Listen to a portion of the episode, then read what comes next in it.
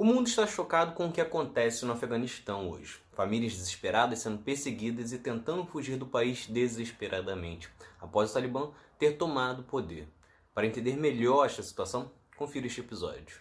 É Pilatos lá na Bíblia quem nos diz, e também faleceu por ter pescoço o infeliz autor da guilhotina de Paris.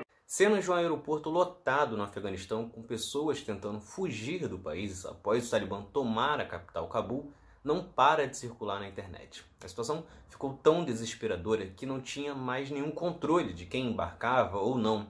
Existem mais até mesmo de pessoas caindo do avião após a decolagem, o que indica que provavelmente estavam tentando entrar no avião de todas as maneiras, mesmo após a decolagem, o que dá dimensão do desespero.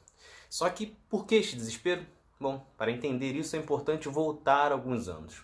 O Afeganistão foi uma ocupação soviética entre 79 e 89, mas os soviéticos se retiraram do país devido à resistência dos guerrilheiros islâmicos apoiados pelos Estados Unidos e o Paquistão. Seis anos após os soviéticos deixarem o Afeganistão, surge então o Talibã, uma milícia islâmica fundamentalista que contava com financiamento do Paquistão. Eles dominaram o país governando de 1996 a 2001. Sob o governo talibã, meninas de mais de 10 anos e mulheres eram proibidas de frequentar a escola e de trabalhar. E só poderiam aparecer em público acompanhadas de homens e usando roupas que cobrissem o corpo inteiro. Quem não seguisse essas regras era castigada publicamente ou executada. E isso acontece porque o Talibã vem de um grupo de estudantes do Alcorão que fazem uma leitura radicalizada do livro sagrado islâmico. Por isso, acreditam que a sociedade muçulmana tem que viver como no passado, no século 7, 8. Com isso, além das regras relativas às mulheres, os talibãs também estabeleciam punições severas, como apedrejamento e chicotadas para quem não seguisse o que era estipulado. Eram proibidos, por exemplo, os filmes e livros ocidentais, assim como artefatos culturais ou de outras religiões. Só que após o atentado das Torres Gêmeas, os Estados Unidos então iniciaram uma guerra contra o Afeganistão na caçada ao terrorista responsável pelos ataques Osama Bin Laden. E com isso, tiraram os talibãs do poder. Esta caçada terminou em 2011, quando Osama foi morto. Só que os Estados Unidos seguiam ocupando o país até que Trump assume o poder condenando esta ocupação, a qual ele chamava de guerra eterna. Porém, a saída mesmo só foi ocorrer agora, em agosto de 2021, já com Biden como presidente.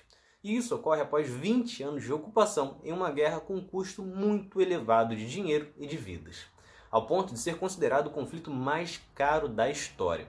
Durante esse período, 2.300 militares americanos e mais de 450 britânicos foram mortos. 60 mil militares afegãos e 120 mil civis também foram mortos.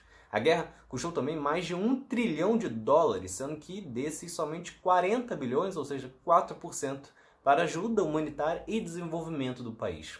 Isso dá uma dimensão do porquê o Afeganistão vai voltar a ser exatamente o que era.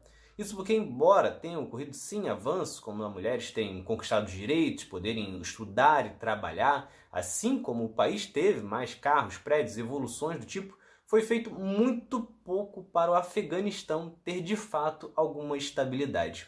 Com isso, a decisão agora da saída das tropas norte-americanas entregou o país novamente nas mãos dos talibãs. Isso porque o grupo está ainda mais poderoso. Segundo o relatório da OTAN, o Talibã se reergueu financeiramente nos últimos cinco anos e tem um orçamento hoje de 8 bilhões e 400 milhões.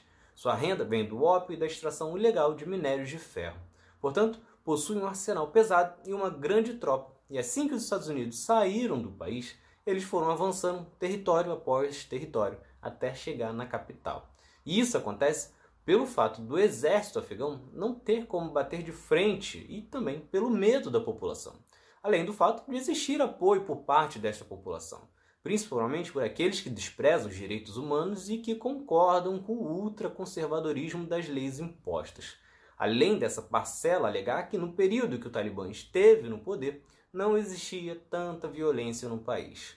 Agora, com a chegada do Talibã na capital, o presidente do Afeganistão, Ashraf Ghani, deixou o país após o Talibã tomar a capital e já há relatos de execuções de quem apoiou ou trabalhou para os norte-americanos na ocupação, como os casos dos tradutores. Além disso, combatentes do Talibã já estão batendo de porta em porta e obrigando garotas de 12 anos a se casarem com eles, enquanto comandantes ordenam que se criem listas de casamentos e que famílias ofereçam meninas para servidão sexual. Já estão sendo, inclusive, apagadas imagens de mulheres em outdoors e lojas, o que dá ideia do que está por vir. Esse medo de viverem nesta realidade novamente, de serem executados, de não terem direitos e tudo mais, que tem feito com que a população fique desesperada e tente sair do país mais rapidamente, antes que seja tarde.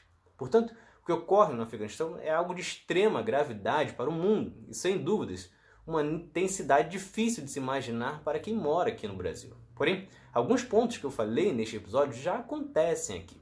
A formação de milícias controlando territórios, políticos querendo impor leis e atacando grupos baseados em suas crenças religiosas, assim como espaços religiosos de origem africana sendo destruídos, um desejo grande por armas e ações militares violentas, entre muitas outras coisas. Nós daqui não podemos fazer nada pelo Afeganistão, mas que fique de lição de que guerra por guerra não resolve nada e que precisamos conter o avanço dos extremistas e dos fundamentalistas religiosos por aqui.